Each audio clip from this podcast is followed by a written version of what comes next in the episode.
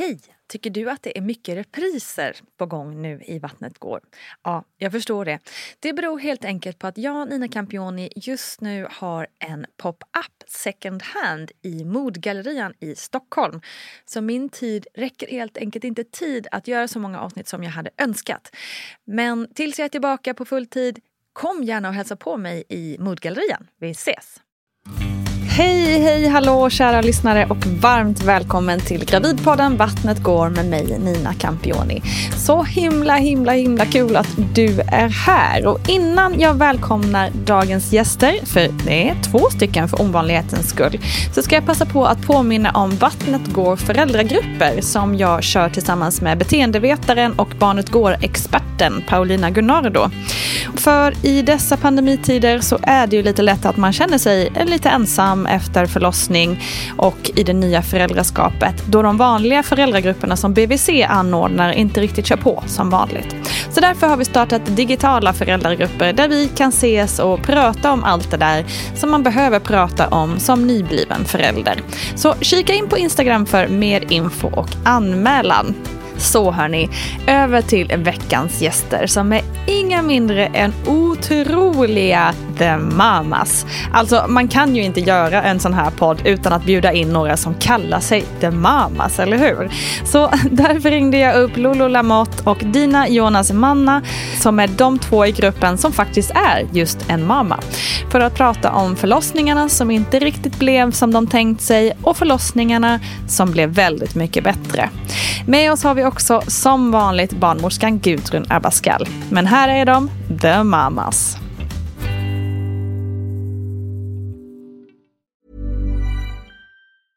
Life is full of awesome what ifs, and some not so much, like unexpected medical costs. That's why United Healthcare provides Health Protector Guard fixed indemnity insurance plans to supplement your primary plan and help manage out of pocket costs. Learn more at uh1.com. One size fits all seemed like a good idea for clothes. Nice dress. Uh, it's a it's a t-shirt. Until you tried it on. Same goes for your healthcare. That's why United Healthcare offers a variety of flexible, budget-friendly coverage for medical, vision, dental, and more. So whether you're between jobs, coming off a parent's plan, or even missed open enrollment, you can find the plan that fits you best. Find out more about United Healthcare coverage at uh1.com. That's uh1.com. I'm Sandra, and I'm just the professional your small business was looking for. But you didn't hire me because you didn't use LinkedIn jobs. LinkedIn has professionals you can't find anywhere else, including those who aren't actively looking for a new job but might be open to the perfect role, like me. In a given month, over 70% of LinkedIn users don't visit other leading job sites. So if you're not looking on LinkedIn, you'll miss out on great candidates like Sandra. Start hiring professionals like a professional. Post your free job on linkedin.com/people today. Hey, it's Ryan Reynolds, and I'm here with Keith, co-star of my upcoming film If, only in theaters May 17th. Do you want to tell people the big news?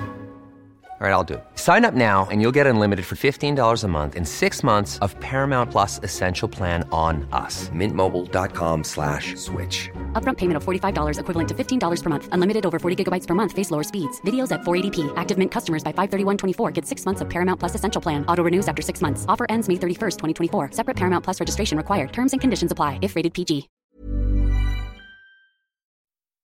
Hur gick era tankar innan eh, ni själva blev gravida när det gäller just barn och familj? Eh, Lulu, hur, hur, hur gick dina tankar? Alltså jag, jag var väl en av dem som vet, redan när man var liten bara jag ska ha massa barn. Jag, jag ville ha sex barn. Eh, och jag ville liksom hur tankarna, jag var väldigt romantisk av mig. Mm. Och liksom, ja, jag hade sån underbar, underbar syn på Ja. Vill du fortfarande ha sex barn? Eh, om jag hade haft råd, så lätt. Men eh, nej. Någon måtta får det vara. Nå- ja, Lite så. Ja, jag skulle vilja ha fler än två. Men eh, ja, man får se om det blir mer någon ja, gång. precis. Vad säger du, Dina? Eh, jag kunde tänka mig eh, upp till fyra barn. Men jag, jag tror att det är för att jag är äldst av fyra. Ja, så det kändes okej. liksom som en så här lagom siffra. Just det. Eh, bägge mina föräldrar är en utav sex. Wow. Eh, men det kändes som att det var för mycket. Mm. Eh, och sen så hade jag också bestämt mig för att jag ville bli en ung mamma. Mm. Eh, att jag ville ha ork och energi och, och hänga med dem.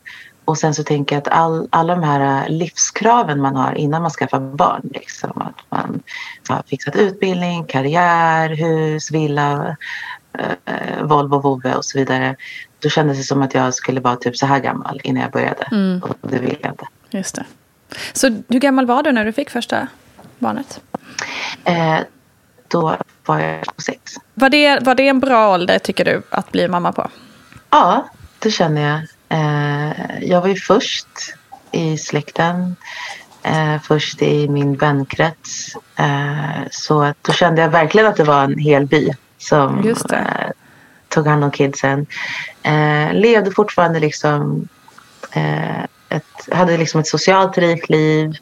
Eh, både jag och deras pappa är musiker så att de var ju med överallt. Mm. De var med i replokaler och i eh, turnébussar och backstage och fick uppleva väldigt mycket och se väldigt mycket. Eh, och det tror jag berikade dem Mm.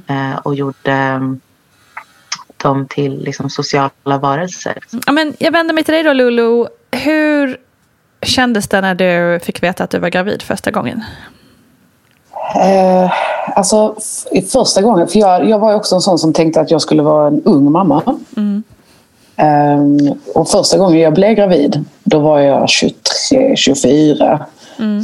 Och, eh, men jag fick eh, missfall. Mm. Men jag kommer ihåg så här, jag blev ju både överraskad men också skitglad för det var ju liksom en sån grej man hade drömt om alltid. Eh, så, så det var ju, om man snackar första första gången liksom. Mm. Hur var det att få missfall då? Det var fruktansvärt faktiskt. Eh, Både den här att man, man går in i det, även ifall folk säger att ja, men du vet, det kan gå fel och bla bla bla. För det ska ju alltid vara någon som ska säga till en hur dåligt det kan gå. Liksom. Men så blir man ändå så att man bara man går där och man märker hur det ändras i kroppen och liksom alla de här sakerna. Så man har ju liksom, man går ju inte och tänker på det, tror jag. Eller jag gjorde inte det första gången då. Nej. Gick jag och tänkte på det. Ehm, Och sen så fick jag ju så här, vissa får ju att det bara, en dag bara går det inte bra längre liksom. Men eh, jag fick att det började, det började med så här bruna blödningar liksom. Och så jag, åkte jag till sjukhuset och de sa till mig att ja, det kan vara ett missfall som är på gång men du får åka hem och vänta ute. Så jag gick väl i en vecka någonting och, och bara väntade på väntade på det, typ. Det är tufft. Eh, ja, nej. Det är inte jag vet. klokt. Det var lite så, de kunde ju bara... Egentligen så hade, känns det värre att skicka hem någon som sitter och väntar på något Ja, dåligt. verkligen. 100 procent. Eh, Såklart. Så att det var det jag gjorde.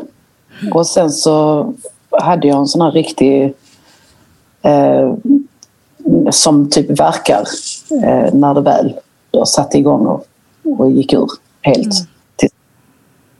Men det var fan, jag kunde inte sitta, ligga, stå, kunde inte göra någonting. Liksom. Bara gjorde ont. Så, att- Och fick Wow. ingen hjälp då, utan då skulle du ta hand om dig själv hemma. Liksom. Ja, tills jag då sen efteråt, när, eller då liksom när, jag, när det var igång på riktigt och det gjorde jätteont så åkte jag ju in igen.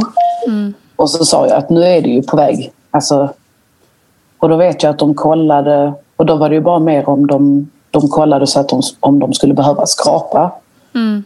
Eh, och det var en sån här superkonstig situation också för jag fick träffa en kvinna som så hon bara, var det en planerad var det, var det planerat? Så sa jag nej det var det ju inte, det var en överraskning. Men man vill ju ändå ha det. Så hon bara, Ja. men se till att använda kondom i fortsättningen då. Liksom. Okej. Tack. Jag bara, "Jaha, ja, ja, ja. Och så skickades jag hem liksom. Så, ja, det var lite tråkigt. Wow. Faktiskt. Eller väldigt, väldigt tråkigt. Ja, Så var- så herregud, när man är så ung kan man väl verkligen... Eller man behöver stöttning i alla lägen, men det är ju inte riktigt... Där kan man ju verkligen behöva extra.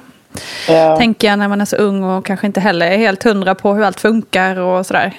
Nej, jag hade ju ingen aning. Liksom. Nej, Det var ju inte förrän efter som man började så här, läsa om det och kolla upp det. För att man ville ju inte vara med om det flera gånger. Liksom. nej. Men sen efter det så tog det mig... Mm. Ja, tog det mig? Eh, 23. Det blev sju år tror jag det blev innan jag, innan jag blev gravid med, med min son då. Var det mer planerat då?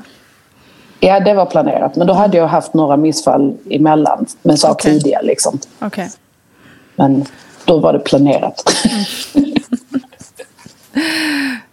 Hur kändes det då Ja. när det var liksom planerat men du hade ändå haft missfall i historiken så att man kanske, ja, vågar man, vågar men man hoppas och vara glad? paniken. nej, nej, det var det ju inte. Man, man gick ju, det var ju... Man lever det på något sätt. Mm. Varje dag var bara sån här... Ah, nu kommer det snart, nu kommer Mm. det snart, nu kommer det snart. Liksom. Och så går det bra ett tag och man bara, ah, fast nu kanske det... Den här oron, konstanta Mm. oron. Wow. Svårt jag- att tillåta sig att bara slappna av i det liksom. Ja, ja. Nej, Mm. det går ju inte. Eller det gick inte. Det var jobbigt.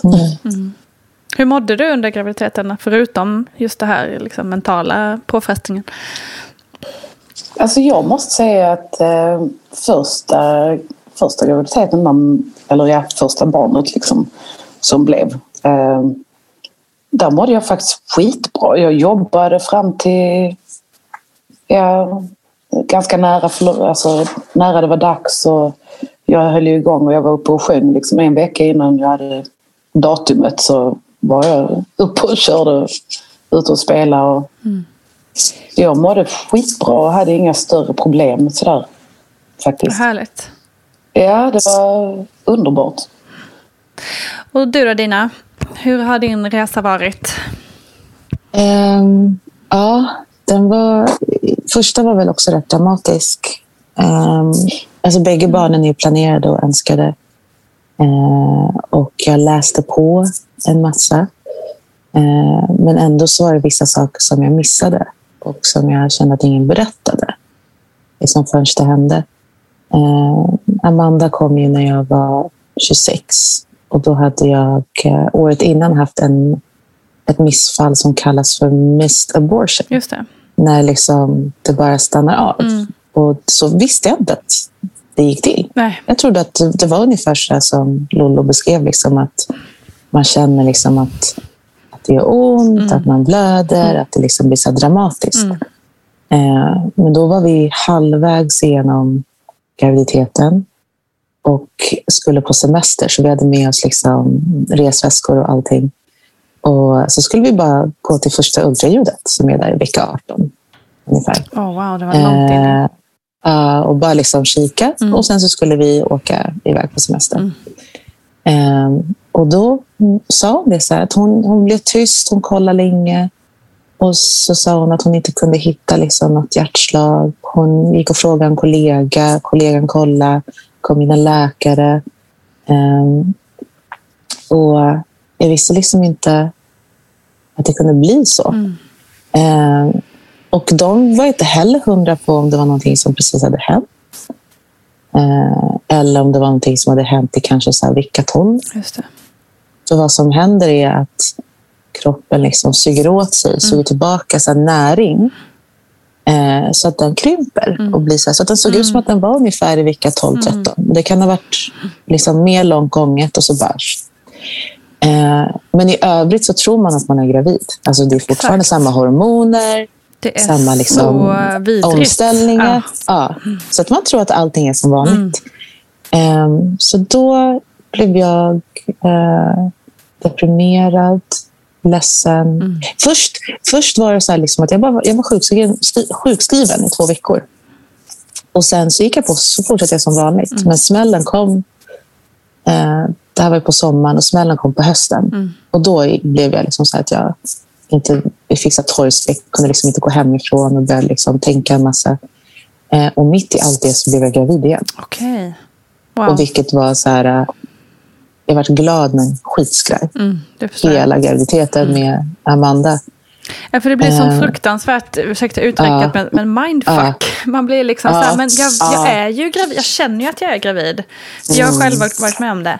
Eh, Mm. Man blir liksom, men, men ni kan, jag, är ju, jag känner ju att jag är gravid. Är ni säkra på att det inte är Ja, något som slår in? Alltså, för precis. jag känner ju allt det här. Jag mår illa. Ja, jag, mina ja. bröst växer fortfarande. Alltså det är verkligen Ja. all, all, man bara, det går liksom inte att fattar riktigt. Man fattade ingenting. Och då så, så sa de så här, ah, men då måste vi skriva in dig på kvinno, kvinnokliniken, sa de ju då. Mm. När de upptäckte det här. För att liksom göra en skrapning eller liksom sätta, sätta igång det. Det. Eh, och då tog det något dygn liksom, med, med liksom, igångsättning innan det kom igång. Eh, och sen så frågade de oss efteråt om vi ville se den. Eh, för att liksom få, få closure. Men då var den fortfarande så pass liten så att jag tror att min största grej är att jag aldrig fick veta vad det var för kön. Liksom att man inte kunde se eller veta liksom, vad det skulle varit för person. Men de frågade också liksom om man ville att de skulle kremera och att de skulle sprida askan. Och då fick man välja om de skulle sprida askan för sig eller om de skulle göra det tillsammans med andra liksom, bebisar som aldrig blev. Och då valde vi att den skulle ha sällskap. Och sen så spred de askan eh, vid minneslunden på Skogskyrkogården. Men jag har aldrig tagit mig dit faktiskt. Visa allhelgona eller någonting. Eh, men då så när, vi blev, när jag blev gravid med Amanda istället så eh, vart jag ju så skraj. Så då fick jag göra så ett jättetidigt ultraljud i typ så vecka 12. När de liksom för upp vad heter det? kamera liksom via fiffi. Så här.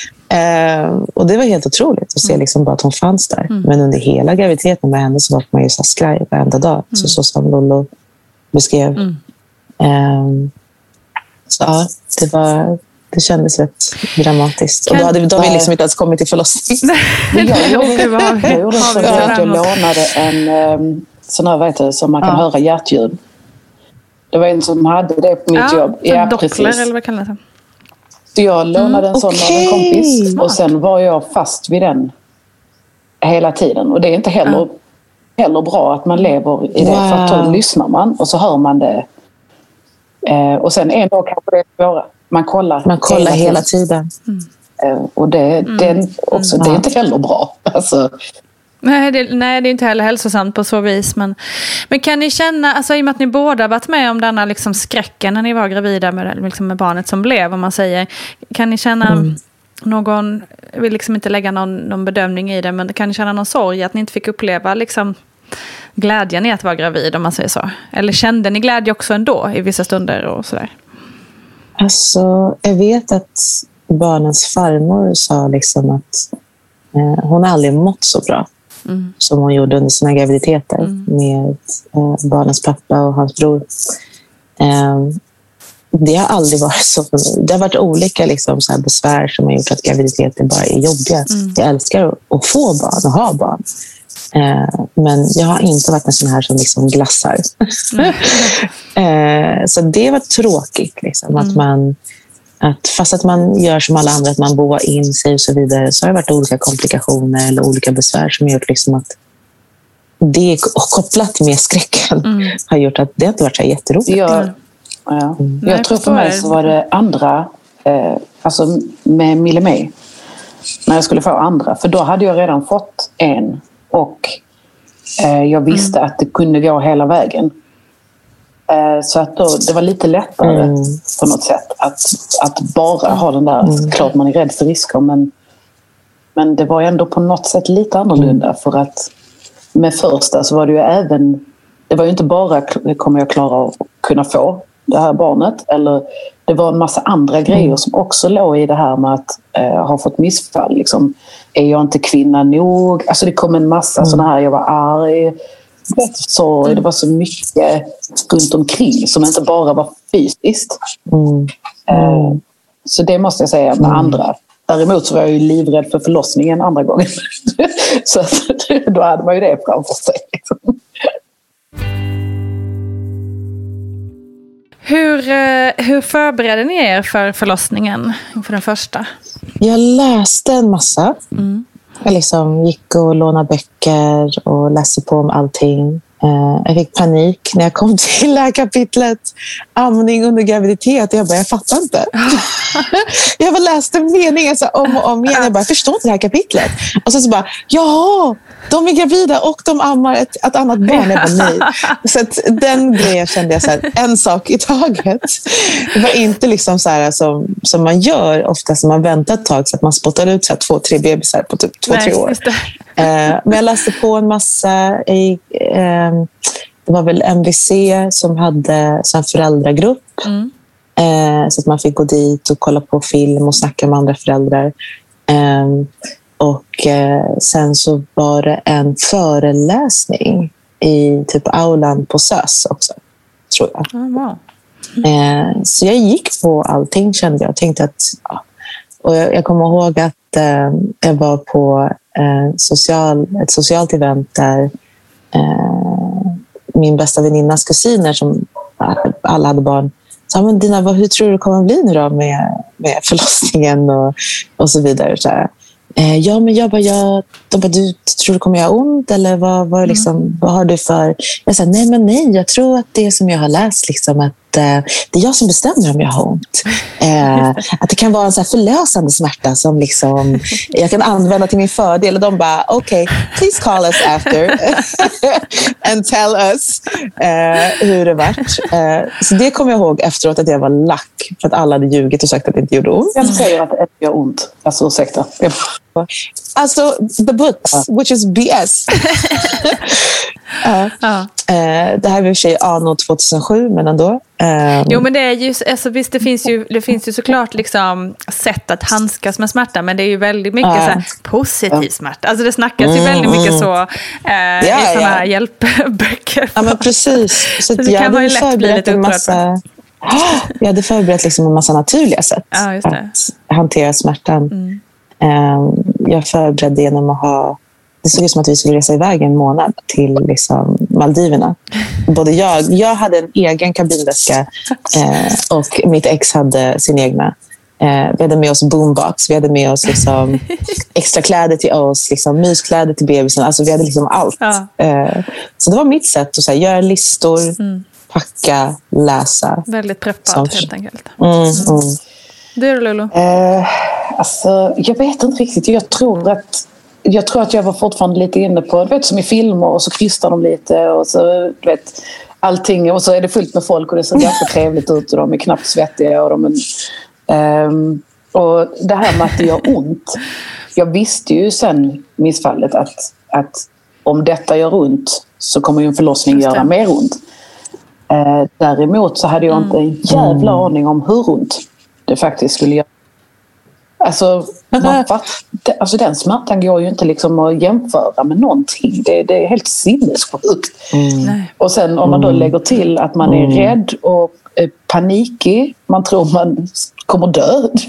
Alltså det var så mycket andra grejer som jag, jag fattade inte. Absolut inte. Och liksom, när det väl började tänkte jag, ja fast detta här känns ju... Jag hade sammandragningar eh, i typ Eh, ganska länge innan. Eh, jag var öppen två centimeter mm. i en, två veckor liksom, för han var försenad. Men det hände mm. ingenting och min kropp ville inte riktigt. Så när det väl satte igång så hade jag inte så mycket... Jag, hade liksom, eller jag kände inte. Jag hade säkert en paus men jag kände den inte. Utan det var ganska konstant smärta. Mm. Så att mm. jag blev bara mer och mer rädd och mer och mer stressad och liksom, vet, man spände sig. Och jag tror att det mm. gör ju säkert saken värre. Mm. För att man inte vet vad man har framför sig. Så eh, mm. första förlossningen var fruktansvärd. Rent. Det är ju, eftersom man kommer in också till folk. Sen säger jag inte att de var dåliga. Jag har haft bra barnmorskor och dåliga. Liksom.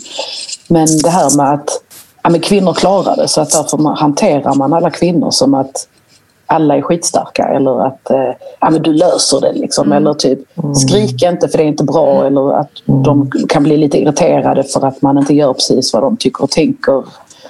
Um, mm. Och där, där är det jävligt svårt för är det första gången så vet du inte.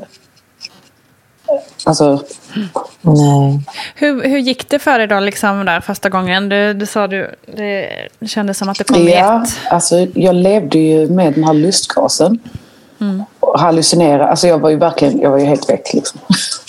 Så jag var så här, hallucinerade och, eh, och, och så fick jag morfin. Ehm, eller vad heter det? Pet, petidin eller vad heter det? Ja, jag kommer inte ihåg vad det heter. Ehm, och jag hade, också, jag hade ju tänkt mig så att det skulle vara naturligt och man ville inte ha en massa grejer. Men i den situationen så bara, ja ja men ge mig då.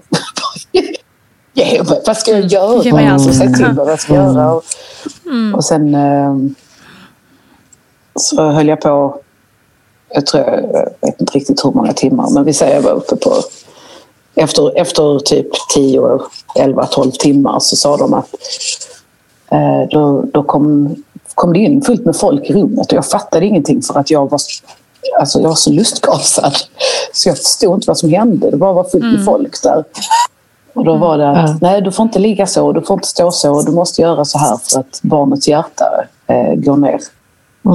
Så, eh, så jag, alltså jag, jag vet inte, jag tycker hela, hela den situationen var så stressande och konstig.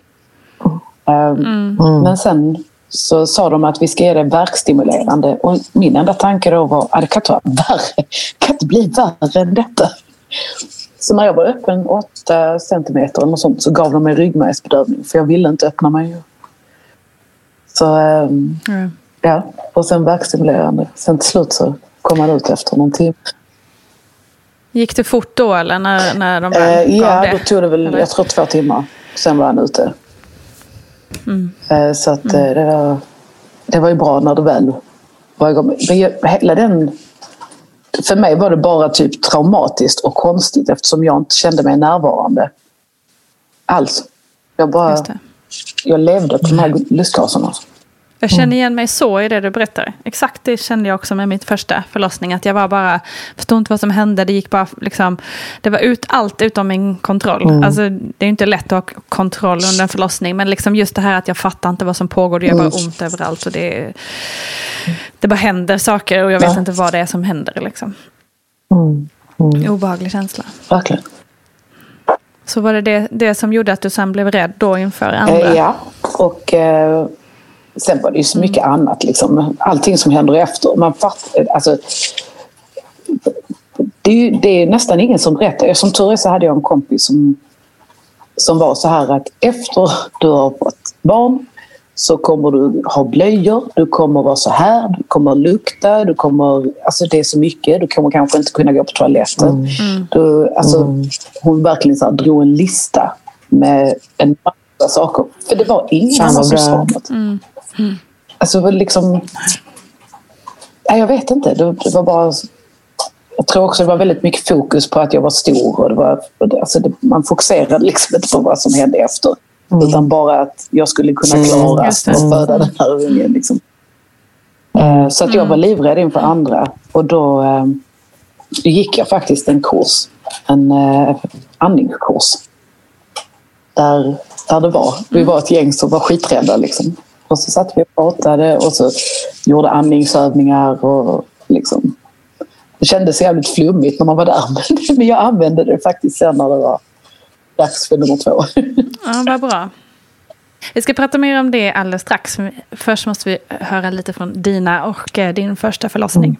Nej, men eh, jag kände, precis som Lolo sa, att det var fokus på min vikt. Det var fokus på att jag var första gångsföderska. Eh, och därför så tog man liksom inte... Att, kombinationen att jag var ung och första gångsföderska kändes som att eh, man inte riktigt tog mig på allvar. Jag kände mig inte riktigt hörd och sedd, även redan hos MDC. Faktiskt.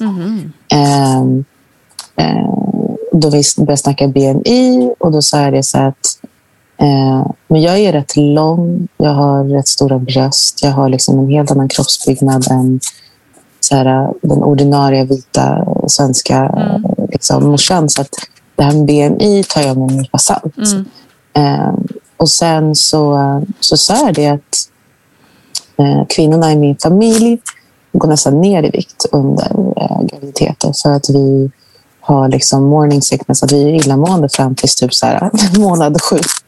Eh, och eh, man lyssnade inte riktigt Ja. på, på det jag hade att säga. För de, de kände att det var så andrahandsinformation. Eh, så att när jag kom till eh, förlossningen... Alltså, vad som hände var ju så att det satte igång, det satte igång typ så halv fyra på en söndag. Eh, och från första verken så kände jag så här, ah, men nu har det börjat.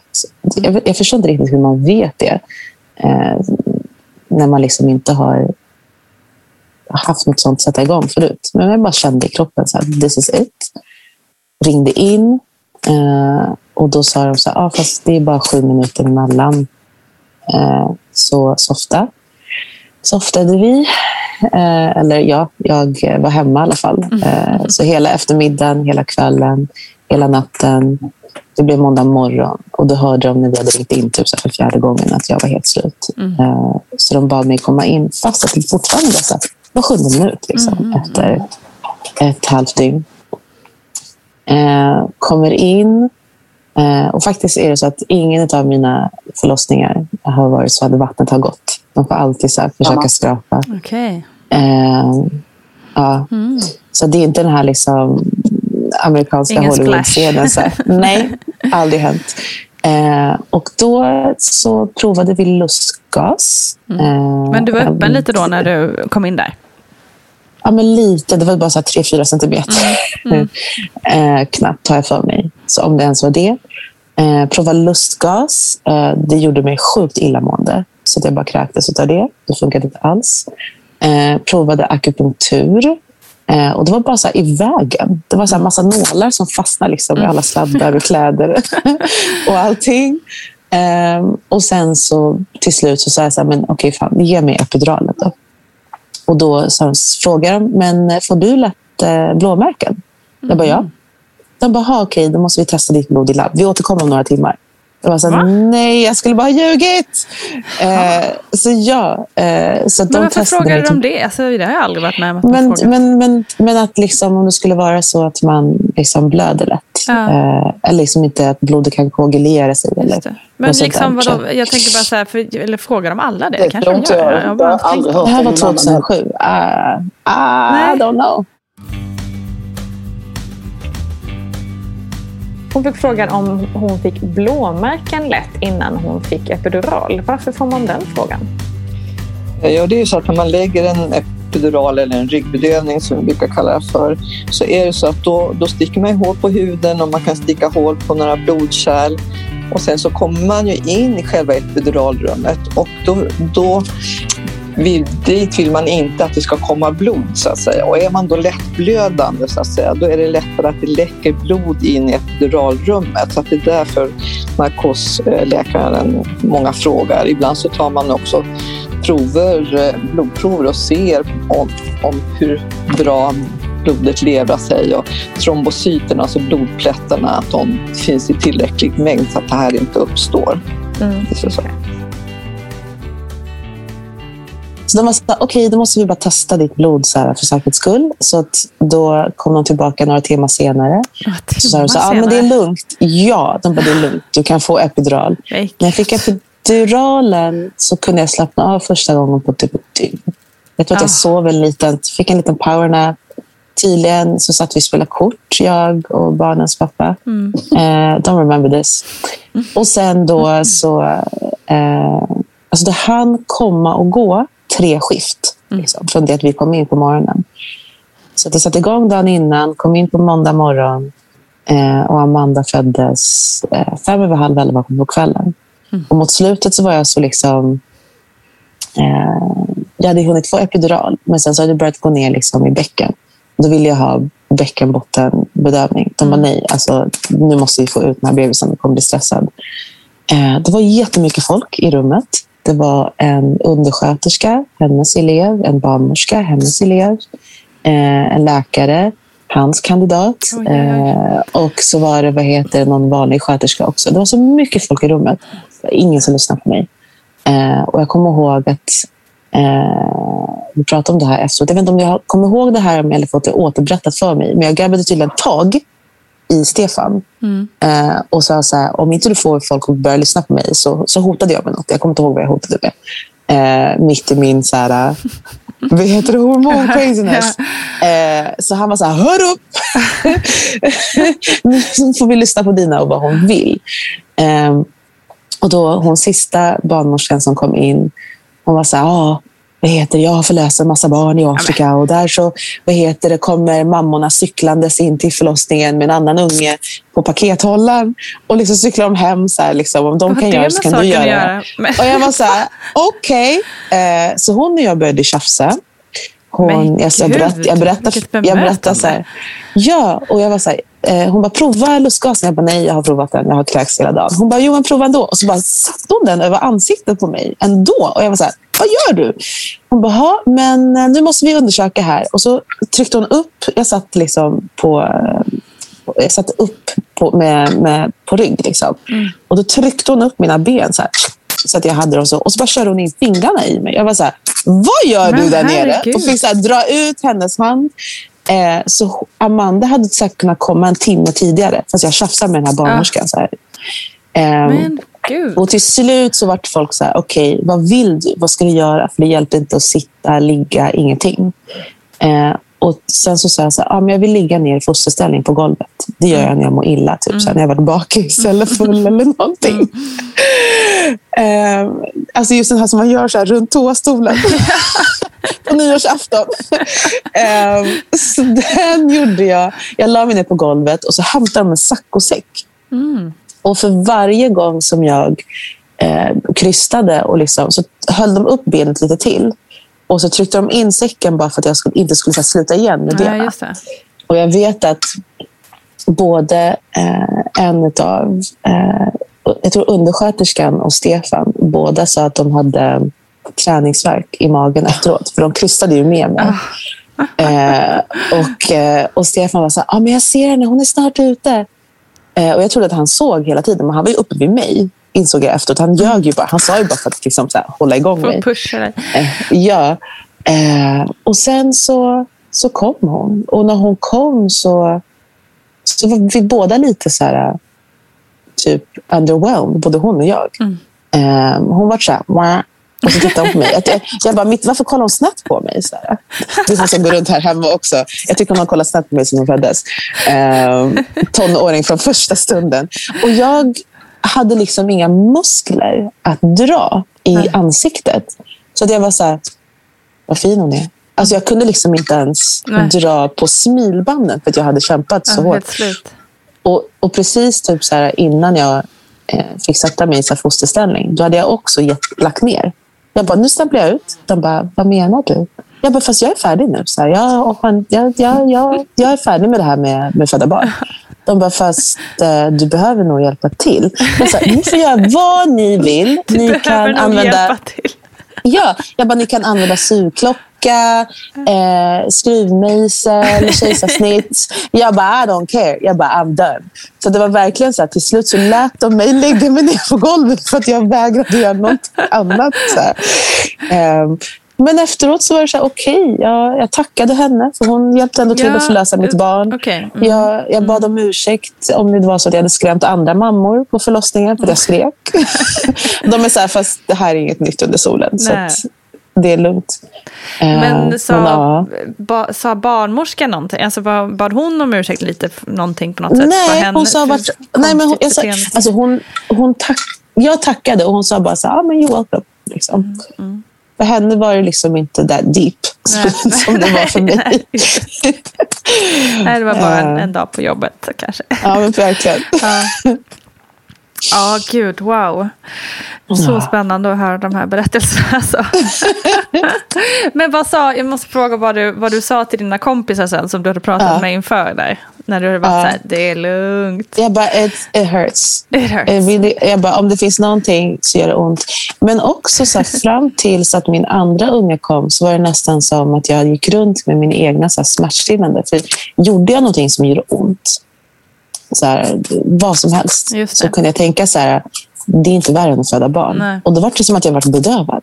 Och det liksom så här, jag bara, ingenting liksom, kan, kan knäcka det. Så att, då, då kände jag att min smärttröskel eh, blev mycket högre. Ja, men alltså, det ligger ju någonting i det. Ja. Inte, kanske inte för inte som kvinnor liksom klarar jävligt mycket. Eh, mm. För att vi har det att jämföra med. Liksom. Mm. Många av oss.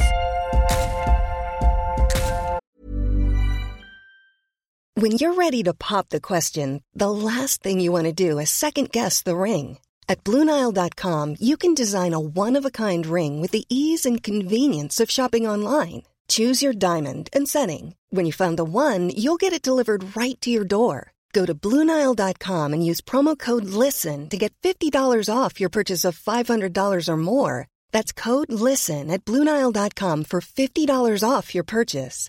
Bluenile.com code LISTEN. Hey, I'm Ryan Reynolds. Recently, I asked Mint Mobile's legal team if big wireless companies are allowed to raise prices due to inflation. They said yes. And then when I asked if raising prices technically violates those onerous two year contracts, they said, What the f are you talking about, you insane Hollywood ass? So to recap, we're cutting the price of Mint Unlimited from $30 a month to just $15 a month. Give it a try at mintmobile.com slash switch. $45 up front for three months plus taxes and fees. Promoting for new customers for limited time. Unlimited more than 40 gigabytes per month. Slows. Full terms at mintmobile.com. Ever catch yourself eating the same flavorless dinner three days in a row?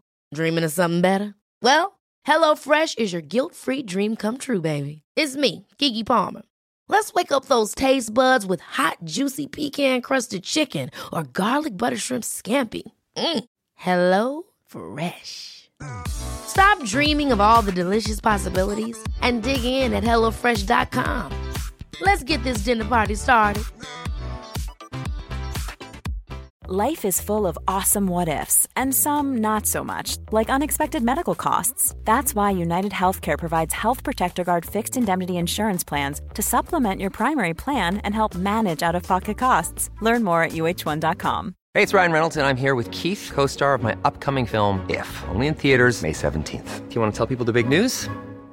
All right, I'll do it. Sign up now and you'll get unlimited for $15 a month in six months of Paramount Plus Essential Plan on us. Mintmobile.com slash switch. Upfront payment of $45 equivalent to $15 per month. Unlimited over 40 gigabytes per month. Face lower speeds. Videos at 480p. Active Mint customers by 531.24 get six months of Paramount Plus Essential Plan. Auto renews after six months. Offer ends May 31st, 2024. Separate Paramount Plus registration required. Terms and conditions apply if rated PG.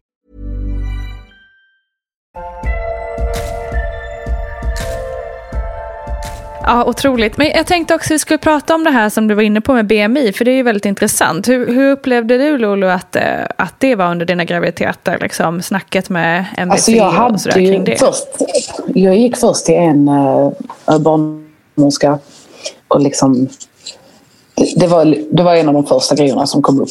Det var maten. Mm. Uh, mat och alkohol. Det var liksom det som hon var sådär. Och så sa jag, men jag dricker ingenting när jag är eh, gravid. För att eh, man ska visst inte vara mm. ärlig när de frågar eh, hur mycket man har festat. Liksom. Eh, för det kan tolkas väldigt fel. så, och så sa jag liksom att ja, men jag äter ju alltså jag äter. Men grejen är att jag går ju upp så jävla lätt. Och jag är ju en kraftig person mm. hur jag än gör. Liksom. Och om jag ska gå ner i vikt så måste jag mm. leva så extremt strikt och svälta mig. Så att jag, det har jag valt att inte göra. Mm. Så när jag kom till henne en gång så sa mm. jag eh, jag har ätit så mycket, ätit så mycket senaste veckan. Liksom. Vilket inte är konstigt när man är gravid. Tycker jag, att man är sugen, ja. sugen på saker. Ja, visst. Nej, bara, är, det, är det liksom... Är det bara att du försöker byta ut alkoholen nu? Och, så började så här. Jo. Oj! alltså... Eh, så jag, nej. Vad menar hon? Alltså, jag, jag, vet inte. Jag, det, var, det var sista gången jag träffade henne. Eh, och sen så gick jag, gick jag till det annan då. För jag bara, där, där går inte jag tillbaka till. Eh, och fick faktiskt världens bästa, trevligaste, underbara människa. Eh, där jag sa till mm. henne direkt första... För jag bara... Jag sa liksom, jag vill inte hålla på att väga mig, för annars ska man ju väga sig hela tiden. Jag sa, mm. jag kommer inte hålla mm. på Jag kan väga mig nu, men jag kommer inte göra det varje gång. Och jag vill inte höra någonting om min, eh, vad jag äter eller hur kraftig jag är. För jag är mycket, mycket medveten mm. om hur jag ser ut och vad jag gör. Mm. Eh, Så då blev det en grej att när jag kom istället, hon bara “Gud, har du gått ner i vikt? Vad fin du är!”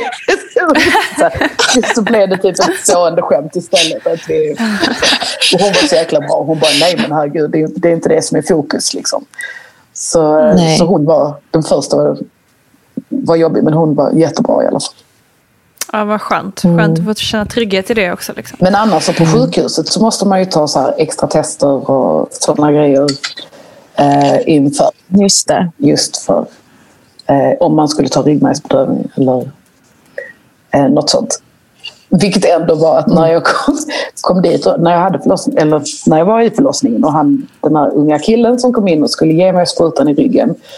Eh, Då har de ju ändå gjort test och allt sånt kollat. Men han bara, ja ja, då ska vi se ifall jag klarar det här idag då.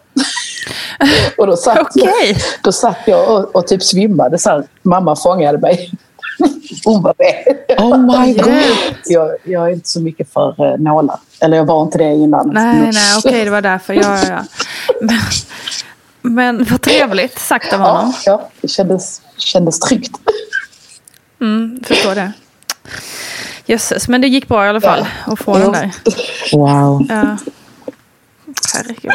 Gör man extra tester inför förlossning och så vidare under graviditeten på grund av en, en gravid kvinnas övervikt? Ja, vad du nu menar med övervikt. Men så tänker man väl i alla fall att kvinnor som, som är överviktiga så har ju de, vad man säger under graviditeten, lättare att få havandeskapsförgiftning och eh, ett förhöjt blodsocker och graviditetsdiabetes som vi, kallar det om man är överviktig. Så att därför så kollar man, tar man i prov, man tittar på blodsockret oftare och kollar blodtrycket ofta beroende på hur överviktig man är. sättet. Och sedan så, så kollar man också tillväxten på barnet. För är mamman överviktig så kan de i vissa situationer att barnet också blir väldigt stort. Så att säga. Och det vill man ju ha koll på. Är det första barnet så vill man ju inte att barnet ska väga mer än 4,5 kilo om man ska föda vaginalt. Sen finns det en del av de här kvinnorna också kanske som drabbas också av havandeskapscyst, att de barnen är väldigt små. Så att det finns alltid. Men så man vill ha koll på tillväxten, barnets tillväxt mera än när allting är normalt. Så att säga. Ah, ja, hur var det? Men hade ni samma barn eller liksom på MVC vid andra graviditeten? Jag gick till samma. Så då hade du samma, då behövde ni inte gå igenom det där igen liksom, med övervikt och så? Eh, skönt. Nej, det var väldigt skönt. Jag, jag bad specifikt om henne för att, Mm. att hon var så bra. Jo, Just det. Och du då Dina? jag, jag hade samma, men det kändes som att hon var ny första gången. För eh, jag kommer ihåg att jag var beredd på så här gynundersökning första gången. Ja. Och hon var så här, nej, nej, nej, men jag är ingen gyne- gynekolog. Nästan så här. var så här förvånad över så här, att jag ville bli undersökt. Så Ja. jag bara, okej, då ska jag knappa på byxorna igen. eh, och sen andra gången så hon bara, varsågod. Jaha, hon bara liksom så här, har hon jag var så här, sig. Ja, jag bara, har du fått någon så här plusexamen? Gått en kvällskurs. ja, och sen så sa jag det igen, så här, men jag kommer inte gå upp så mycket eh, i och med liksom att jag redan är plus size och att jag inte är jättestor i maten och brukar må illa. Så där. Och då blir de nästan förvånade igen. Så att jag gick bara upp. Jag, bruk, jag har gått upp så sex kilo Ja. på mina ja. liksom, graviditeter. Och sen så har jag tappat jättemycket efteråt. Ja. Det är typ så här, jag har aldrig tappat så mycket vikt som liksom efter jag har fött barn. Mm. Eh, att man liksom blir helt så här, man ammar och Mm. typ en massa näring bara sugs. Typ en vecka efter eh, första graviditeten så eh, vägde jag typ 14 kilo mindre än vad jag hade gjort. Liksom. Wow. Fast det var ju också att jag hade eh, åkt på infektioner. Eh, så att jag... Det var också en sån här grej som jag inte visste. Jag visste inte om att man kunde få efterverkar. Nej. Eh, och eh, när jag hade ont utav det så sa de så här att det var helt naturligt. Det är så det ska kännas. Men det kändes ju som att jag skulle föda igen. Men de skickade ändå hem mig. Mm. Så vi var hemma inte ens ett dygn innan vi var tvungna att åka in med ambulans. Oj. Eh, för att jag blev eh, jättesjuk. Det var midsommarafton och ändå så låg jag så med tre tecken, två morgonrockar och bara skakade här feberfrossa. Oj, vad. Eh, och eh, yrade. Min eh, dåvarande sambo var så här, helt övertygad om att jag skulle dö. Mm. Och jag trodde att eh, Amanda skulle dö. Att jag inte kunde amma henne. Liksom. Mm. Eh, och sen så kände jag liksom i kroppen att alltså, det kändes som att man skulle föda igen. Liksom. Så starka verkar var det. Och så åkte vi in med ambulans, kommer fram, eh, visar sig att jag har dubbla infektioner. Eh, så både liksom urinvägsinfektion och eh, i livmodern, där liksom Mhm. moderkakan Mm, har suttit. Just det. Det som ska liksom blöda och läka sen. Mm. Eh, så efter jag fått antibiotika och smärtstillande och eh, jag var helt hy- hysterisk när vi kom in. Liksom. Mm. Eh, och sen så kommer nattsköterskan efter jag har fått vila. Hon bara, ja, men nu, jag kan väl presentera mig igen, för jag tror inte du känner igen mig från när du kom in, liksom, för du var helt borta. Mm. Ehm, och sen så sa hon, då var vi på kvinnokliniken. Eh, och då sa hon, eh, ja men eh, visste du att det här var sånt som folk dog av förr i tiden, så här, i barnsäng? Och sen så bara gick hon ut. Nej, men gud. Typ, och jag och Stefan bara, Bara lämna den och liksom... jag var så här, fast förstår hon att det är sånt som folk dör av nu för tiden? Liksom, Herregud. i, i, i olika länder. Liksom, För att man inte, antingen inte blir tagen på allvar eller för att det inte finns rätt vård. Liksom. Ehm, så det, det pratade vi om sist nu när eh, jag, Lollo och Ash var på eh, RFSUs eh, barnvagnsmarschen Mm. om mödradödlighet och liksom hur det inte bara är ett problem i utvecklingsländer men tyvärr är någonting som är ett problem hos utrikesfödda i västvärlden. Eh, och För man tar inte det pandemin- på allvar, eller? Nej. Mm. Och nu under pandemin så ska det tydligen ha ökat för första gången på 30 år. Mm. Eh, så det är fortfarande liksom, det är helt sjukt. Det är helt sjukt att man fortfarande ska Mm. liksom... Eh, det är klart att det finns alla möjliga kompli- komplikationer och vissa som man liksom inte kan hjälpa, inte kan förutse. Men det här är något som är helt så här, Nej, preventable. Liksom. Det här ska ju inte behöva ske någon liksom, i, Nej, i Sverige. nej. Att få infektion i livmodern efter förlossning, vad beror det på och hur farligt kan det vara? Vi var riktigt dramatiska skulle jag säga. Ja, det var det här vanligaste anledningen till att kvinnor dog i samband med att de födde barn. Det var ju att de blödde för mycket under själva förlossningen men sedan att de fick så kallad barnsängsfeber. Så det var ett jättestort problem tills man kom på det att både barnmorskor och läkare skulle tvätta händerna ordentligt och hygienen var väldigt noga till att penicillinet kom så att säga. Så att när det gäller då infektion i livmodern, så kallad barnsängsfeber alternativt endometrit som det heter på, på vårt språk, så är det en, en bakterie som vi har på oss, alltså en streptokock. Bakterie och vanligaste grupp är streptokocker som kommer upp in i livmodern av någon anledning och så blir det en, infektion på det viset. Och som kan vara väldigt dramatisk så att säga eftersom det kan gå väldigt fort. Det är väldigt snabbt förlopp på det hela. Så att det gäller verkligen att söka hjälp så fort man får symptom överhuvudtaget och kolla upp det. Obehagligt värre. Så det är den fy grejen. Och, jag, och bara en sån sak som att jag inte ens visste någonting om Nej, efterverkar. nej. Jag som hade läst och gått på föreläsningar. Ja, liksom. exakt. Eh, så den var... Jag kommer ihåg första gången att det var verkligen så här, ingen lyssnade på en. Andra gången med MVC, då gick vi igenom och gjorde liksom en ordentlig födelseplan. Mm. Eh, och när det var dags för Olivia att födas, då hade jag separerat från deras pappa. Vi separerade mitt i graviditeten. Okej. Så då bestämde vi oss att han skulle vara med och hålla koll på henne. Liksom att han var där för henne. Mm. Jag hade med mig två av mina bästa vänner som var där för mig. Mm. Så de var liksom med in i födsloplanen. Eh, det stod liksom eh, lite grann om min tidigare upplevelse, vad jag ville, mina önskemål. Eh, och jag vet inte om det var för att det var så detaljerat eller för att det här var mitt andra barn. Men jag kände mig mycket bättre bemött Mm. andra gången. Eh, och efteråt så kom de till och med och så här, gjorde som en liten utvärdering. Okej, hur kändes det här? Är du nöjd? De var så försiktiga, så lugna. Mm. De bad om lov hela tiden. Ehm, men det är klart att jag hade panik. Jag eh, kände på mig kvällen innan så att det skulle bli av. Det var så här, en känsla. Jag vet inte igen vad man får den här känslan av. Jag bara, okej, imorgon kommer jag föda. Mm. Ehm, så då sa jag till min brors...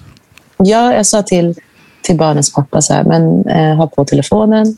Jag sa till min brorsa som skulle passa min äldsta dotter, var i närheten. Eh, och så sa jag till mina vänner, så alla var så här, jour hela natten. Mm. Och så, så började det på morgonen. Vi åker in. Jag kommer så långt som parkeringen på SÖS. Så vägrar jag gå in. Jaha. För eh, mina kompisar är där. Och jag inte Mm. ville gå in med barnens pappa bara. Så jag var så här, ah, ah, I'm not doing this with you. Så. Eh, så att jag kampade i hans bil eh, och vägrade gå in tills mina kompisar hade dykt upp. Eh, men sen så gick det så snabbt. Alltså, vi var där åtta på morgonen igen. Hon kom till lunch. Jag Oj, vet att okej. eh, de... Jag kommer till och med ihåg att jag var så snopen över hur lätt det gick. Mm. För att i, återigen eh, så var det att man behövde skrapa. Nu kom de i och för sig tätt. Verkarna kom var tredje minut direkt från början. Och så höll de på hela tiden. Så jag fick ingen så andrum. Det var så här, och sen så körde man igen.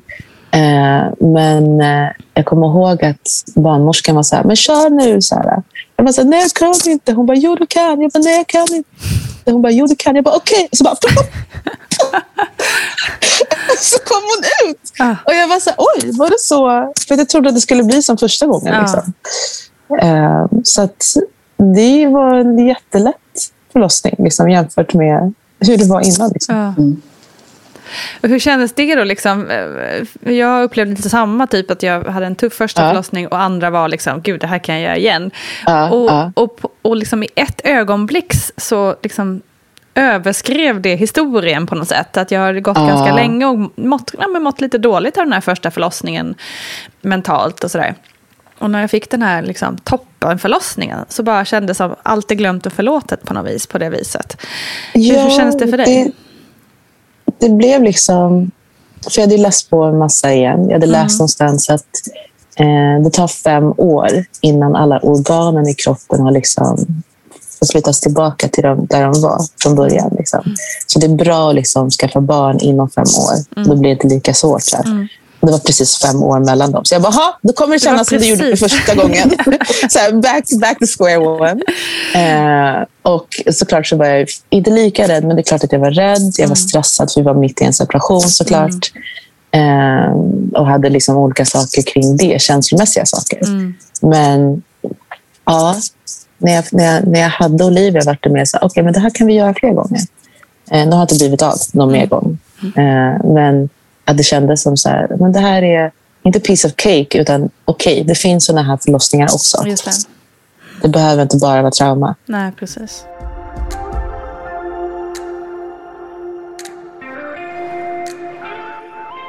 För fråga, innan vi går in på dig igen Lolo, just det här att separera när man är gravid. Eh, ja, hur var det?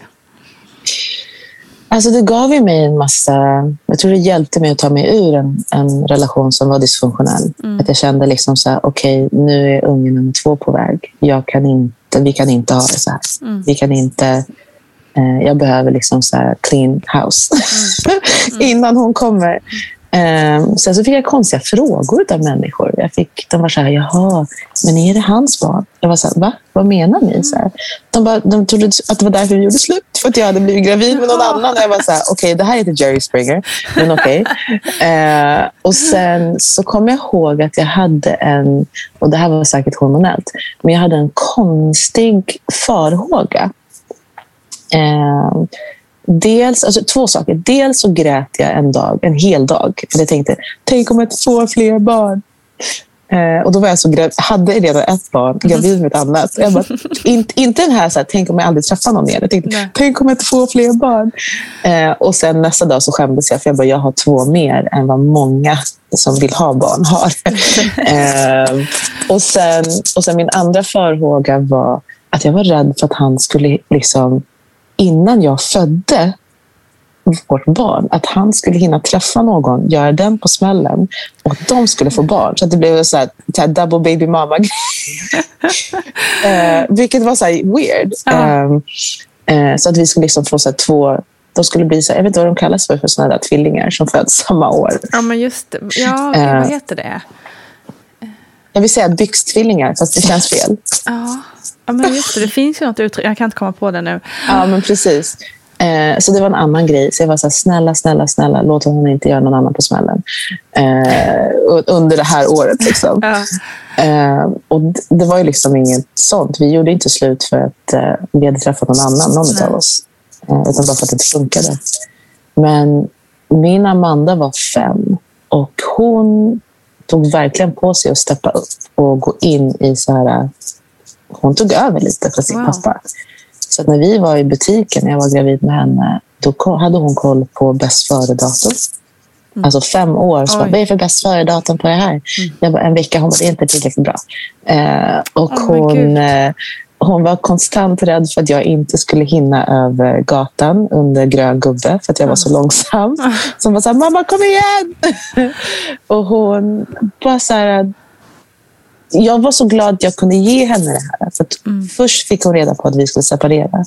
Och Sen så vågade vi inte säga någonting om graviditeten förrän ultraljudet var okej. Ehm, att kunna ge henne det här. Liksom att hon skulle bli stora syster och att oavsett vad som händer, vilka familjekonstellationer som jag och Stefan än hade liksom på varsitt håll, så skulle hon alltid ha liksom sin, sin partner in crime. Eh, så hon och Olivia, fast att det är fem år mellan dem, så är de väldigt nära. Eh, och de, det är ju den längsta relationen man har i livet, liksom, syskonskapet. Så att de har varandra har betytt så jättemycket. Eh, så stort. Fint. Eh, så att de är... Eh, ja, de är som bråkiga som syskon gör, men de är bästisar också. Fint.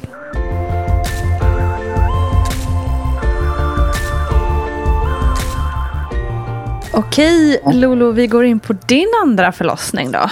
För du, eh, jag tänkte på det, för du hade ju eh, liksom en tuff förlossning där. Hur kände du då inför den andra? Du hade ju gått den här andningsövningarna sa du, men hur var, hur var rädslonivån?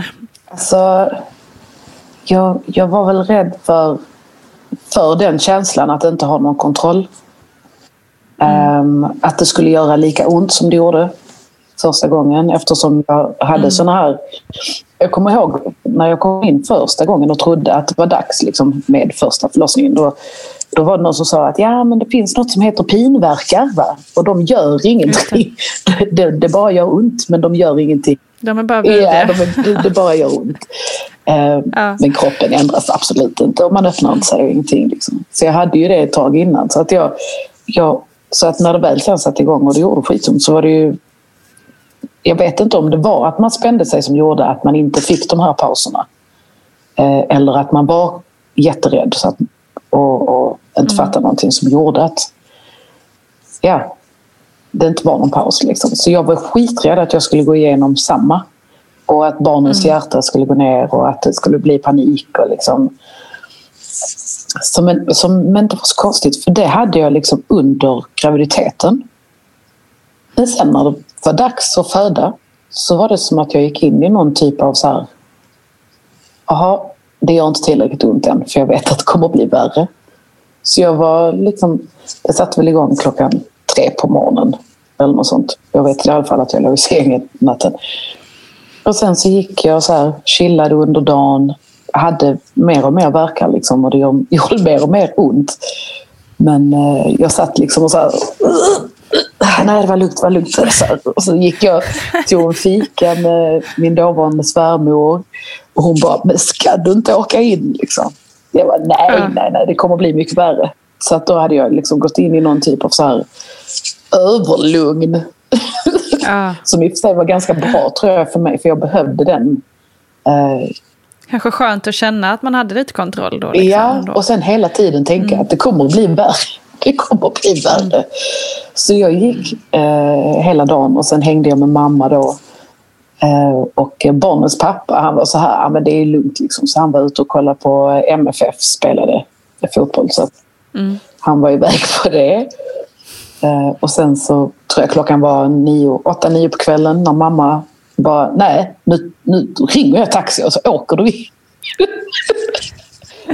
Jag bara, men jag kan klara lite till, klara lite till. Hon bara, nej, nu, nu jag orkar inte titta på dig liksom när du sitter så här. Jag orkar inte se det. Du får åka in. Och så åkte jag in. eh, Och sen just då så var det ju liksom, jag vet inte hur det är nu eftersom det var några år sedan, men jag vet att det var under en period när de Det fanns liksom ingen plats någonstans utan de skickade vidare alla till andra sjukhus. Men jag kommer in till Malmö eh, och Wow. Det var så lugnt. Det var precis som att det var så här, en riktig dipp i eh, barnafödandet. Det var helt tyst. Jag såg typ en annan kvinna. Det var ingen som skrek. Det var precis som så här lugnaste kvällen på hela året. Eh, och, vilket också gav någon typ av lugn. Där. Mm, såklart. Eh, Så jag får ett rum och så kollar hon mig och sånt. Hon bara, är du öppen eh, 4-5 centimeter? Jag bara, "Åh, jag orkar inte åka hem igen. Liksom. Eh, och Hon Nej. bara, nej nej för fan, det ska stanna. Men jag, bara, jag vet inte, jag bara tänkte att det skulle ta lika lång tid som första gången. Så att jag, eh, jag var så inställd på det. Liksom. Så hon bara, eh, gör dig i ordning, ta en dusch, du vet, gör vad du vill och sånt. Och sen så kallar du på mig. Så jag bara, okej. Ehm, Men det gjorde jag inte. Utan jag gick in och ställde mig i duschen. Och så satte jag det på det hetaste. Och sen så, eh, så när varje verk kom så körde jag in liksom ryggen, eller så här, rumpan, ryggen, i det här skållheta jävla vattnet. Shit. Eh. För då, då blev det ju bättre, för då tänkte man inte så mycket på den andra smärtan. Så att det stod jag och gjorde jättelänge. Och sen kom hon in och bara, du har inte kallat? Liksom. Och jag bara, nej. Eh, skulle jag kunna få Alvedon? och hon skrattade så mycket. Så att hon bara, ja, jo. det, det, Det kan du få. Kan du få.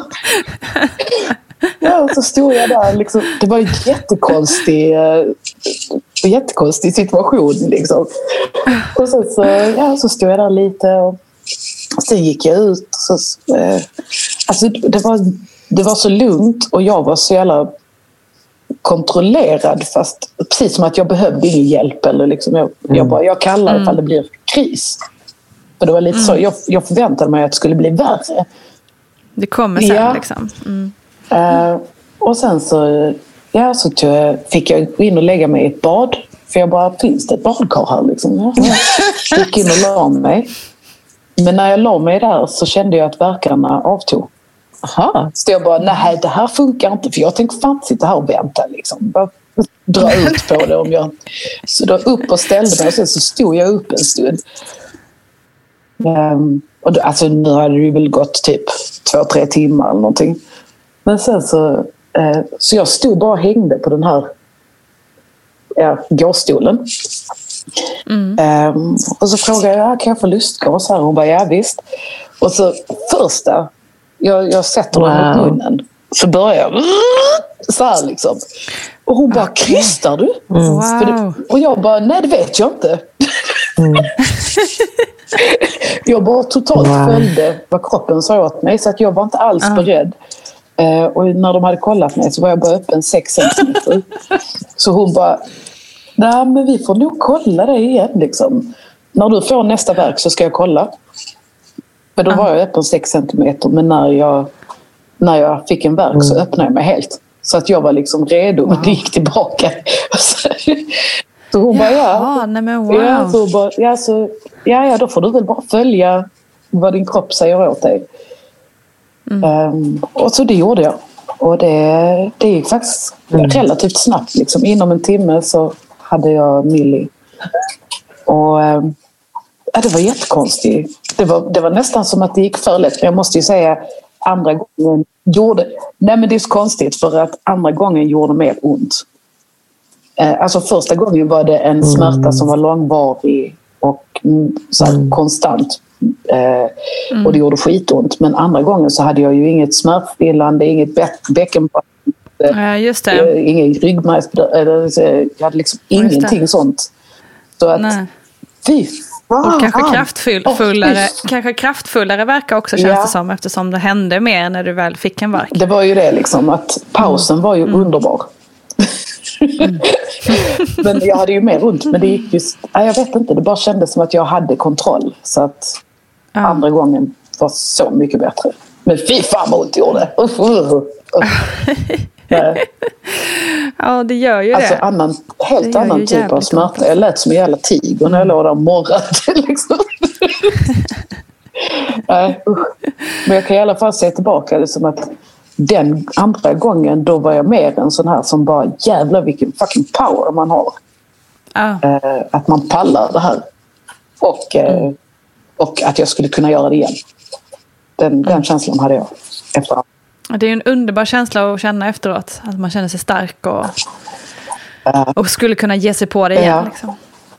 Mm. Otroligt. Speciellt när det är så här direkt. Liksom. Att man inte... Man ligger där och man har fortfarande ont och är helt skakig och konstig i kroppen. Liksom. Och någon, det var några, så här, man ska bli sydd och det ena efter det andra och det ska hända så mycket. Men man bara, äh, detta här hade jag kunnat göra igen. Liksom. Det var inte Ja. så farligt.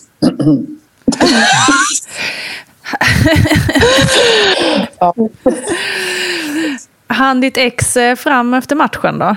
Eh, ja. Han, eh, han fick han ett eh, lagom glatt samtal. Bara, va? Ja, ja. Det var, ju, det var ju lite tråkigt eftersom han var tvungen till att avbryta innan den var klar. Ja, ja det var ju synd om honom då. Första förlossningen så sa han rätt som det var eh, Jag är lite trött. Jag går ut och lägger mig på soffan. Så eh, han gick ut och la sig på soffan i väntrummet. Nej. Nej. Eh, finns en anledning, va? Ja, finns det en anledning att ni inte är ihop längre? ja. Ja, good on you, säger jag bara. Herregud. Ja. Men vilka, ja, men vilka fantastiska... Du, är trött, ja. Stackars dig. Ta det och vila lite. Men var det någonsin så snack om ditt ex skulle vara med? Eller var det självklart att han skulle vara med om han kunde? Alltså för mig är det en självklarhet. Liksom, när ni, när ni, liksom, när ni, när, fast när ni kom, var ni överens? Här, det är klart att vi ska, båda ska... Du behöver ju vara där såklart, men att han skulle vara där också. Liksom. Ja, alltså jag, jag, det, han hade inte fått lov att missa det. Nej. För nej. jag, eh, jag vet, alltså... Inte så, han, är ju, han är ju en snäll kille liksom. Mm. Man har ju mycket sådana här idéer om som känns jävligt gammaldags. Okej. Vet. Och jag bara, du får bara komma över det för att missar du detta så har du missat det. Liksom. ja. Det, det är verkligen bara verkligen. så här, det är once, twice in a lifetime. För det är, sen, det är fortfarande liksom inte alla i vår generation som tycker att det är en självklarhet. Liksom. Jag vet att pappa fick inte vara med på något av oss fyra barn. Och mamma hade bestämt att det var så. Nej. Sen så hade hon ju så här förlossningsskräck så att tre av oss är födda med kejsarsnitt så här planerat. Eh, Men jag vet att s- mitt ex inför första sa så här, jag vet inte om jag vågar vara med. Och jag bara, du vågade göra barn så du får våga vara där. ja, exakt så. Och sen, och sen andra gången så var det jag som var tveksam i och med att vi hade ett jobbigt avslut och var mitt uppe i separation. Jag bara, do, I, do I want the stress of the person I can't stand right now looking at me? Eh, och då var jag först såhär, nej, han ska inte vara med. Och sen så bara, men vänta. Hur ska jag förklara det här för Olivia sen? Liksom, att pappa inte var med. Exakt. Det går liksom inte... Om vi, om vi skulle liksom få en bättre co-parenting-relation i framtiden, det går inte att ta tillbaka det här. Liksom. Just det. Eh, ah, Stort av det. jag kände väl... Nej, det är ju barnen man får göra det för. Liksom. Mm. Jag skiter väl i honom egentligen. Alltså, Ja. rent, för, det, för jag var fokuserad på annat. Men Mm. man tänker ju det här att speciellt det här med barnen sen att ja, men din pappa var med om man kan. Liksom. Ja. Nu i pandemitider är det väl kanske lite annorlunda. Får man inte vara med nu som pappa?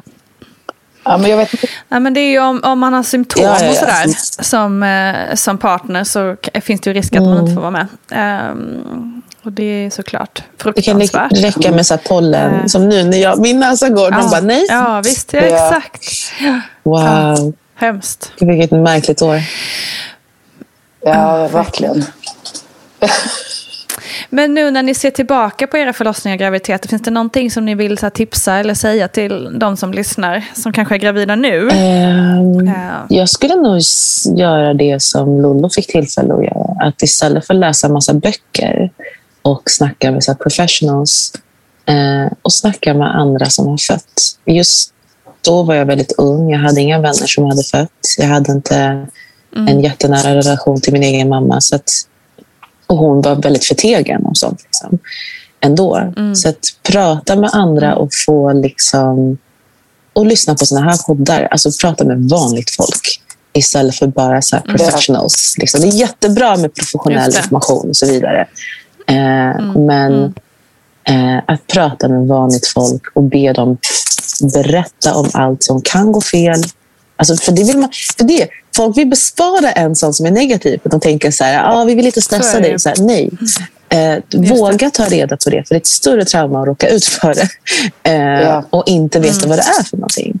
Eh, När det finns en sån tystnadskultur kring...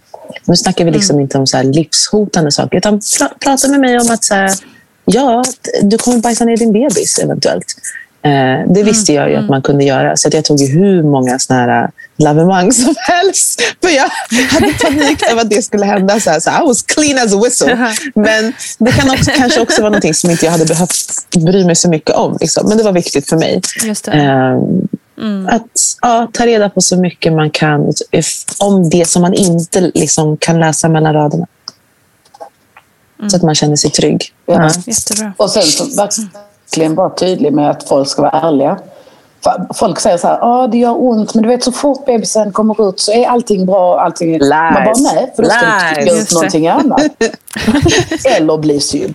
Eller liksom Ja. ligger där och har skitont fortfarande. För att det försvinner inte på en Ja. sekund. Liksom. Nej, det gör ju inte det. It does not. Så nej, Nej, det var min största chock också. Första förlossningen när, när moderkakan skulle ut också. Men men jag är ju färdig! liksom, barnet är ju ute! Vad gör ni Just det. Vad- detta? liksom, jag ska gå hem nu. Ja. Oh my gosh.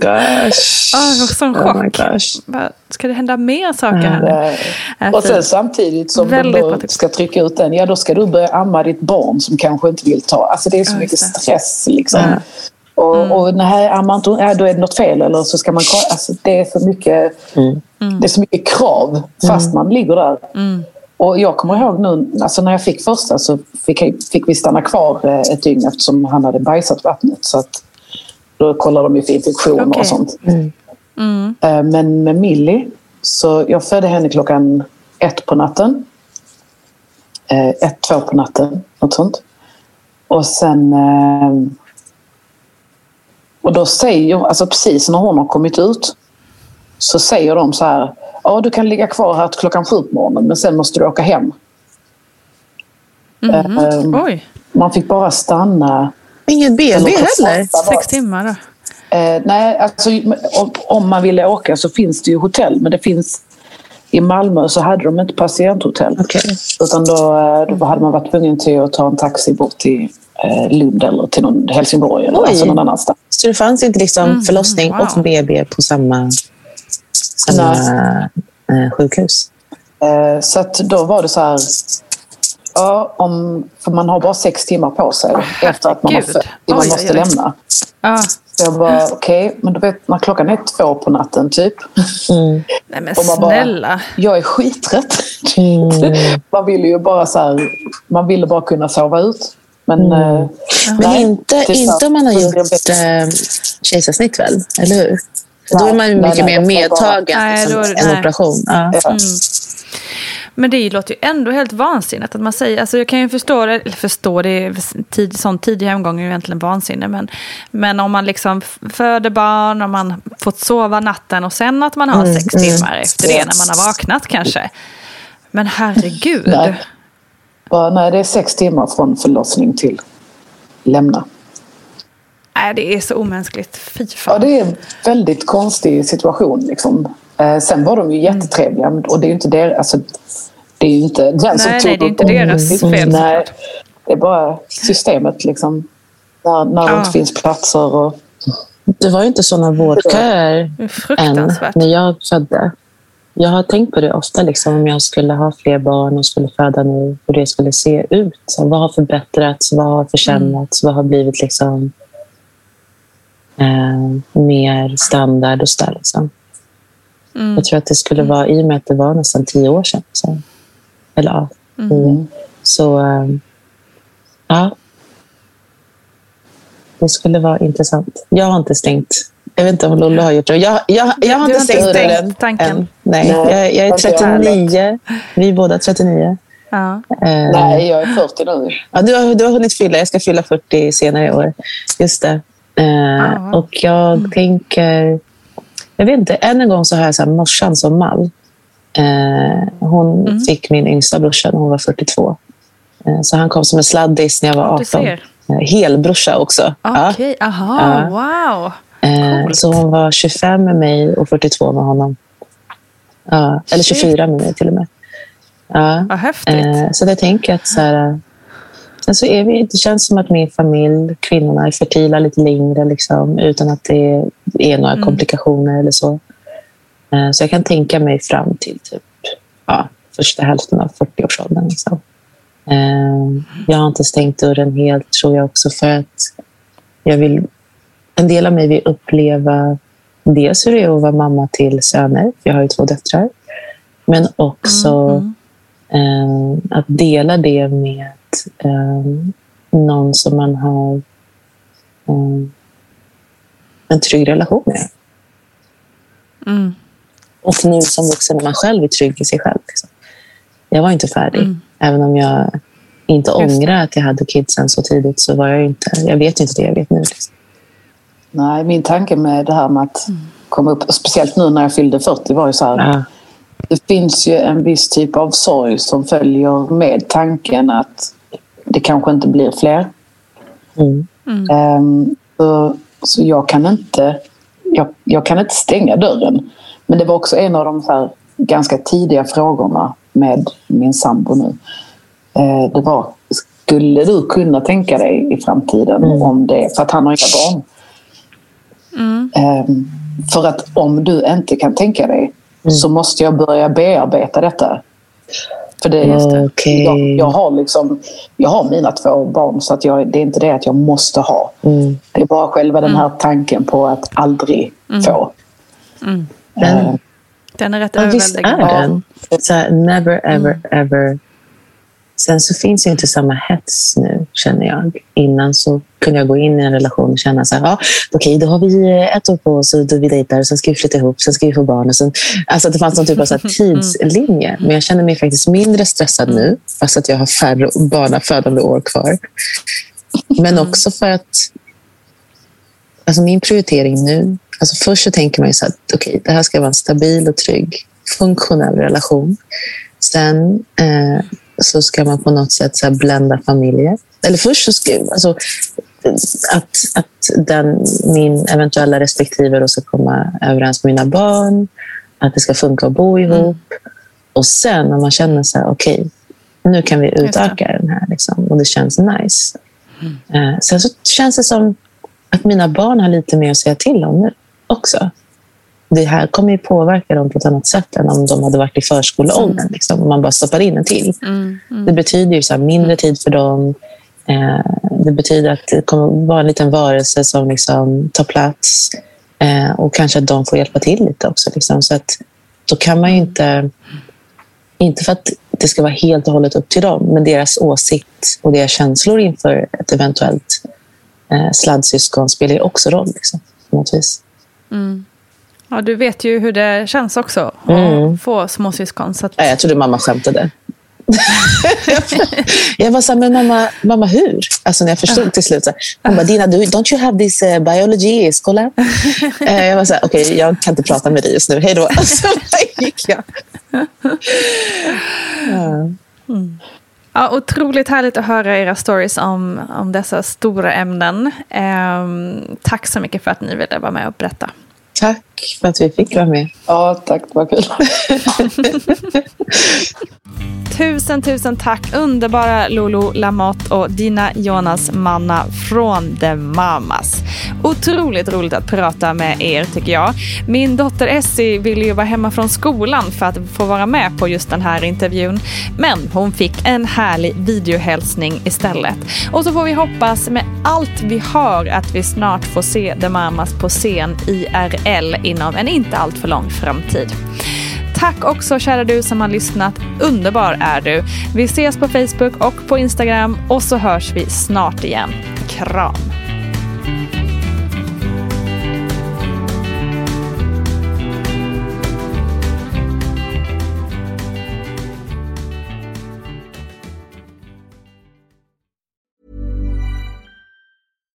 Deserves the best, and there's no better place to shop for Mother's Day than Whole Foods Market. They're your destination for unbeatable savings, from premium gifts to show-stopping flowers and irresistible desserts. Start by saving 33% with Prime on all body care and candles. Then get a 15-stem bunch of tulips for just $9.99 each with Prime. Round out Mom's menu with festive rosé, irresistible berry chantilly cake, and more special treats. Come celebrate Mother's Day at Whole Foods Market. Ever catch yourself eating the same flavorless dinner three days in a row? Dreaming of something better? Well, HelloFresh is your guilt-free dream come true, baby. It's me, Kiki Palmer. Let's wake up those taste buds with hot, juicy pecan-crusted chicken or garlic butter shrimp scampi. Mm. Hello Fresh. Stop dreaming of all the delicious possibilities and dig in at HelloFresh.com. Let's get this dinner party started. Planning for your next trip? Elevate your travel style with Quince. Quince has all the jet setting essentials you'll want for your next getaway, like European linen, premium luggage options, buttery soft Italian leather bags, and so much more. And is all priced at 50 to 80% less than similar brands. Plus, Quince only works with factories that use safe and ethical manufacturing practices. Pack your bags with high-quality essentials you'll be wearing for vacations to come with Quince. Go to quince.com/pack for free shipping and 365-day returns. Mom deserves the best, and there's no better place to shop for Mother's Day than Whole Foods Market. They're your destination for unbeatable savings, from premium gifts to show-stopping flowers and irresistible desserts. Start by saving 33% with Prime on all body care and candles. Then get a 15-stem bunch of tulips for just $9.99 each with Prime. Round out Mom's menu with festive rosé, irresistible berry chantilly cake, and more special treats. Come celebrate Mother's Day at Whole Foods Market.